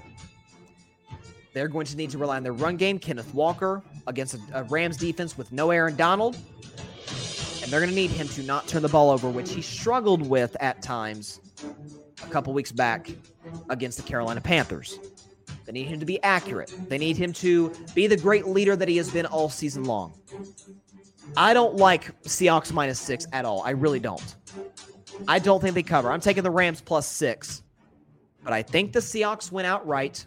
They finished without Russell Wilson, by the way, with a winning record, 9 and 8. They win this game 26 22, by the way, over the beat up Los Angeles Rams against quite possibly, who knows, maybe their future quarterback, Baker Mayfield, if they're not able to draft a quarterback in this year's draft, which I, I think seems pretty unlikely. Seahawks beats the Rams 26 to 22. They are 9 and 8, and they give themselves a shot to get in the playoffs. But the Seahawks win, unfortunately, for uh for the Detroit Lions mean that the Lions season is over. They will be eliminated from playoff contention before they even take the field against the Green Bay Packers. Before I predict the last game of the regular season, I've got a comment here from Grady. It's a good question. He says, What does Brock Purdy have to do to be the starting quarterback next season for the 49ers? He's looking really pert. He's looking pretty good right now, Bryson. He is looking pretty good. I agree. I agree with you, Grady. I think for him, win two playoff games, whether they're the one seed, which is unlikely, but whether they're the one seed or whether they are the two seed, whatever seed they are. Win two playoff games, which is which would either mean an NFC title game appearance or a Super Bowl appearance for the 49ers. In which case, by the way, Brock Purdy would be the first quarterback in NFL history as a rookie to lead his team to the Super Bowl. It's never been done in NFL history. How crazy it would be if Brock Purdy is the first to do it. I think if he helps the Niners win two playoff games and then plays well, should they lose in the playoffs, in their playoff loss, it's hard for them not to go with him. He's 4 0. He's playing out of his mind right now, given the expectations, at least for Brock Purdy. Uh, I think he's got a very good chance, Grady, next season to be the, the Niners starting quarterback. So that's what I think about Sturdy Purdy. So here we go. The last game of the NFL regular season will be played in Lambeau Field. The Detroit Lions, who via the Seahawks win, I think the Seahawks will win the game, will have already been eliminated from playoff contention, facing the Green Bay Packers, who simply put If they win, they're in the playoffs. After being four and eight, they close the season with five consecutive W's to get into the postseason. Packers in this game are favored at minus five, so Vegas likes Green Bay a lot. I think we're going to get a shootout. I think whether or not the Lions know that they're in the playoffs or not, I don't think it's going to make a difference in terms of how hard they play. Why? Because it's Dan Campbell for crying out loud. They always play hard for Dan Campbell. They love that guy. I don't blame him. I love Dan Campbell. Wasn't high on them when they hired him, but he's done a good job. He's put them in position to make the postseason, which none of us thought was possible for Detroit this year. Jared Goff, I keep saying it week after week, should have been a Pro Bowler. His play was conducive to a lot of Lions wins this year and should have qualified him for the Pro Bowl. I thought he should have gotten it over Geno Smith. I like Geno. He's not a Pro Bowler over Jared Goff. Coming off of a big performance last week, dropping a 40 burger on the Chicago Bears, albeit a bad Bears defense, but 41 points on the Chicago Bears. Coming into this matchup, facing the Packers, whose defense has been playing out of its mind as of late. They had 12 takeaways their first 12 games of the season. They have the exact same amount of takeaways in their last four games in this four game winning streak. This Packers winning streak, contrary to popular belief, Aaron Rodgers hasn't had a lot to do with it. It's been the defense taking the ball away. Heck, it's been the special teams, which, you know, I always say the most three certain things in the world, things you can be certain of, are death, taxes, and horrible special teams by the Green Bay Packers. Hasn't been the case as of late. That Nixon kid they got returning kicks is awesome. I'm not going to say he's like Devin Hester or Deion Sanders. That would be blasphemous of me to say that. But he's been outstanding. I think it's fair to say he's the best returner in the NFL today in 2023. I think this will be the first time in the in the last now it would it will be five games for the Packers, putting themselves in position to make the playoffs. That they will ask Aaron Rodgers to be great, to be Aaron Rodgers, the four-time league MVP, to be Aaron Rodgers, the, albeit it was a long time ago, but the Super Bowl MVP. For Detroit, they know to win this game, they're to have to put up a lot of points considering that the, their, their defense, although it's been better as of late, is is still not great against a Packers uh, offense that is great running the football. And a, and a Packers offense in which I think Aaron's to have a very good game. They know they're to have to get in a little bit of a track meet. It's to be close. It's going to be down to the wire. I think it's going to come down to the last drive of the game. The Packers will stop Jared Goff and the Lions, and they will win this shootout at Lambeau 34 to 31. I do not think they'll cover. I think I, I like a lot of dogs this week. like the underdogs this week. Packers win this game 34 to 31. They will be in the postseason uh, once again for the fourth consecutive season. They will be in the playoffs as the seventh seed. And unfortunately for my friends in Seattle, their season will be over. Their season will end, albeit with a winning record at 9 and 8, but they will fall due to the Packers win over the Detroit Lions. Green Bay will be in the playoffs to conclude the 2022 NFL regular season. There you go. 272 games predicted.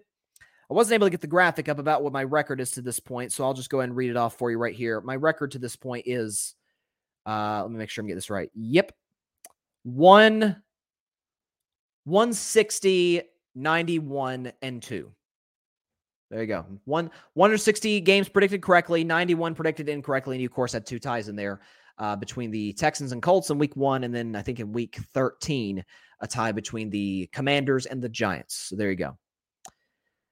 Let's see. Uh, grady asks were you wrong about dan campbell bryson? Seems like he's been biting many kneecaps. Love this man I will admit, Grady, I was wrong about Dan Campbell. I was not a fan of the hire at all when Detroit made the made the move to go get him. They were bad last year. They you know, only won three games, got the uh, second overall pick in the draft. Took Aidan Hutchinson, who's been great for them, by the way. But this year, for Dan Campbell to put the Detroit Lions in position to make the playoffs with a defense that is not very good. I mean, if the Lions had just beaten the Seahawks 48 to 45, to my knowledge, I think they'd be in. Or at, at the bare minimum, if they win, if they beat Green Bay, they'd have been in. Instead, they need the Seahawks to lose, and they need to beat the Packers in order to make the playoffs. It could happen, but I don't think it will.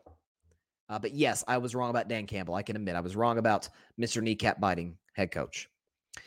Grady Edwards, they've got a real person in there, a head coach. Love it. Absolutely. That, that, that's the thing.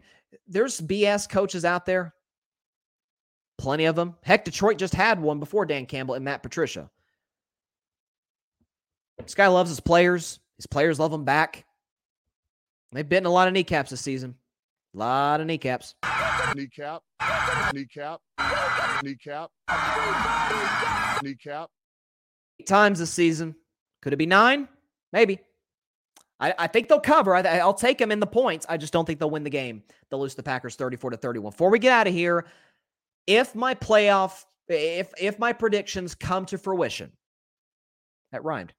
Uh, this will be these will be the playoff standings. In the AFC, here you go. The, the Chiefs will be the one seed, followed by the Bills, Bengals, Jaguars, Chargers, Ravens, and I think the Steelers are going to sneak in as the seven seed due to their win over the Browns and a loss uh, by the two losses by the Patriots and by the Miami Dolphins. In the AFC, there you go. I think you'll have Chiefs, Bills, Bengals, Jaguars, Chargers, Ravens, Steelers. So that would mean the Chiefs get a first round bye, and the playoff matchups would be uh, uh, Bills versus Steelers, Bengals versus Ravens, another divisional matchup there in the wild card, and Jaguars versus Chargers. Man, that those are some good matchups. So you got the Bills versus the Steelers, Bengals versus Ravens, which is the division rivalry, and you got two of the best quarterbacks, young quarterbacks in the game, in Trevor Lawrence with the Jags facing Justin Herbert with the Chargers. That will mean one of those two guys, should this come to fruition, one of those two guys will win their first playoff game. One of those two guys will start their playoff career with a winning record. To the NFC, if my predictions come to fruition, rhymed again. Excuse me, one through seven. You'll have the Eagles, followed by the Niners, Vikings, Buccaneers, Cowboys, Giants, Packers. So that means the Eagles get a first round bye. I think they'll beat the Giants, lock up the East, lock up a first round bye in the playoffs. So the road to the Super Bowl in the NFC will go through the city of brotherly love, which is the biggest oxymoron in the history of sports. Uh, and then you'll have the 49ers taking on the Packers. Uh, that is probably not the pa- the matchup that the Packers would really want all that much, considering the fact that the Niners have owned them in the playoffs in their last four matchups. Aaron Rodgers is 0 4 in his career in the postseason against the Niners uh, a loss in 2012 when Colin Kaepernick had probably the greatest rushing performance by any quarterback in playoff history. In 2013, when the Packers backed into the division title, but lost again to the 49ers in the postseason in the wild card game at Lambeau. Years later, NFC title game, Jimmy Garoppolo threw all of seven passes or eight passes. He didn't throw many passes. And the Niners still destroyed the Green Bay Packers uh, I think they beat him 37 to 20. I'm pretty sure that was the final score, but the, the, the score was not indicative of how much of an a, a, a mismatch nightmare that game was. And then last year, obviously, the Packers got upset at home as the number one seed by the six seed Niners, 13 to 10. So that is the Packers. I think it's safe to say are hoping that the Niners win and the Eagles lose and the Cowboys lose, or or the Cowboys win. I mean, Aaron Rodgers has kind of owned the Cowboys. Just anybody but the Niners as the two seed, the Packers will prefer if they get in the postseason. So I, th- I think that's how it's going to play out. Uh, Vikings would take on the Giants. That would be a very fascinating matchup, considering the fact that despite being 12 and 4, the Vikings are they have a negative point differential. That means in the 16 games they played, they've actually been outscored their opponents have scored more points than they have, yet they're 12 and 4. It's because they win a lot of close games. And the games they lose, they get absolutely destroyed in. See last week against the Packers. See when they got beat by 11 to the against the Lions, they got beat by the Cowboys 40 to 3 at home. And then they got beat badly on Monday Night Football all the way back in week two against the Philadelphia Eagles. So, but you got the Giants coming in, their first playoff appearance. These two teams, by the way, played a couple weeks back, and it was a a classic game. Vikings won on a 61 yard walk off field goal by Greg Joseph. That'd be a very entertaining matchup. And finally, you have the Buccaneers uh, taking on the Cowboys. The rating that game will get will be astronomical. Tom Brady versus the Dallas Cowboys in the playoffs. Oh my gosh. I'm just telling you right now. Cowboys better hope for an Eagles loss. They better hope for an Eagles loss to try and avoid Tom Brady. They don't want to see that man. It's the baddest man in the NFL. It's the baddest man in NFL history. They don't want to see Tom Brady. A Few comments here before we get out of here. Patrick Brown, Green Bay will have a little letdown early coming off a big win over Minnesota.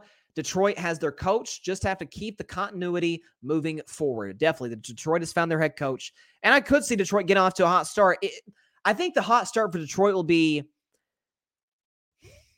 I think it'll have a lot to do with whether or not they know that eh, that they still have a shot to make the playoffs. Like if they know the Seahawks lost, they'll be like, "Hey, if we win, we're in." If the Seahawks win, they'll know their season's over. But I still think, nevertheless, it's going to be a close game because they always play hard for Dan Campbell. Grady asked, Do you actually think Baker is a shot to be the future of the Rams? Seems, seems like some fishy stuff going on with Stafford. I had read reports that there were rumors about him possibly retiring. Uh, he dispelled those rumors a couple weeks back, saying he's coming back for his 15th season in the NFL. I know there's a lot of concern among with him, his wife, his family about the concussions sort of racking up, which is understandable. But from what I'm reading, he's back. Now, I will say this, Grady. If I'm the Rams, I'd absolutely bring Baker Mayfield back as my backup. He's played solid in some games, and I'm not a Baker fan. I, Grady, I know you're higher on Baker than I am. I've never been a Baker guy. Dude's done enough to be, you know, to stick with the Rams uh, as their backup quarterback. Now to be their future, I don't know. The standard for the Rams at this point is winning Super Bowls because they just did it a couple weeks back. They made the Super Bowl a few years before that.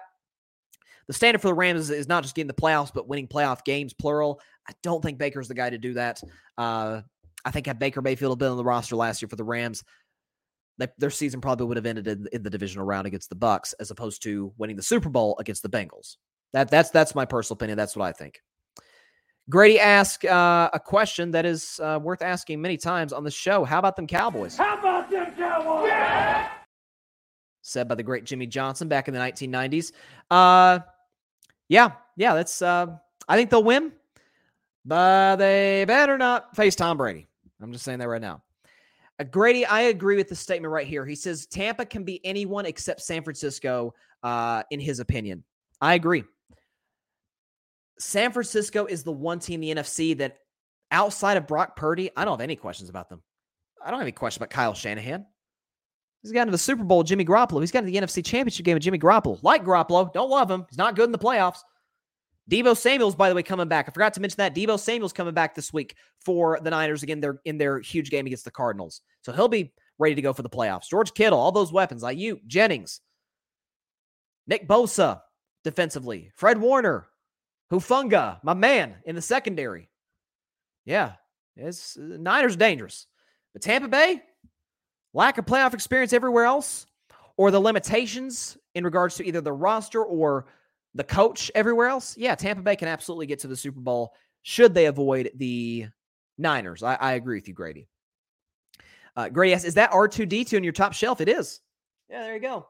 It's uh it's actually a drone that uh, we got to create at uh, Walt Disney World a, a year back, a couple, no, a year, about a year and a half ago. We went to do because yeah, we went to Tampa Bay to see the opening night game between Bucs and Cowboys, which was a great game by the way.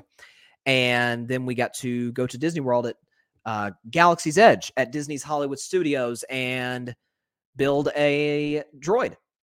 I forgot what my sister's looks like. I haven't seen it in a minute, but yeah, that's that's my droid right there. Just looking over at the whole world, watching carving it up. Appreciate him.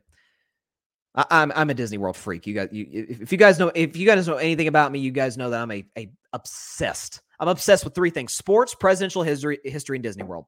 I, am not going to apologize for it. That's, that's, just it's just the way it is. Uh, so there we go. Uh, do we have any breaking stories? Okay, just making sure. We I had some tweets on there from some reporters, see if there was anything going on. All right, that is all the time we have for today's show. It's for such a good weekend. Two games tomorrow, 14 on Sunday to decide who's in the playoffs and who's not. I cannot wait to see how it materializes. Hope everybody has a great weekend. Uh, continue to stay safe out there. Also, by, by the way, forgot to mention, be sure to like, share, comment, hit that big red subscribe button to the Carving It Up podcast YouTube channel. And also be sure to hit that notification bell, get notified anytime we upload a video a YouTube short anytime we go live on the show on Monday, Thursday, Thursday, and Friday. And also be sure to subscribe to the Gryd Podcast Network. That is right, the Gryd, G R Y D Network on YouTube. It's where you can find my show, Carving It Up, Patrick Brown, you saw him in the comments, the Chaotic Sports Podcast, the co founder of The Gryd, Barry Grant Jr., the All Even Podcast. You've got Ryan Flowers, who was on the show yesterday and was great. Clutch Sports Talk. Alfred Parsar Jr., the Rocket Fuel Jets Podcast, the Cowboys Can Fan Podcast. Amazing content out there for you guys to go check out on the Gryd. So be sure to subscribe. That is also where you can find my show on uh you can find you can listen to Carving It Up Live on Apple Podcasts, Spotify, iHeartRadio, Google Podcast, as well as wherever you listen to your podcast. We are in for an incredible weekend of sports, of football in particular. Hold your breath. Here we go. Have a great weekend, everybody. Please continue to stay safe out there. Please be sure to take care of your physical and your mental health. God bless you all. Peace out. Thanks go. so much for watching the show on YouTube. Be sure to click that big red subscribe button and go check out the other clips and full shows of Carving It Up Live. Have a blessed day.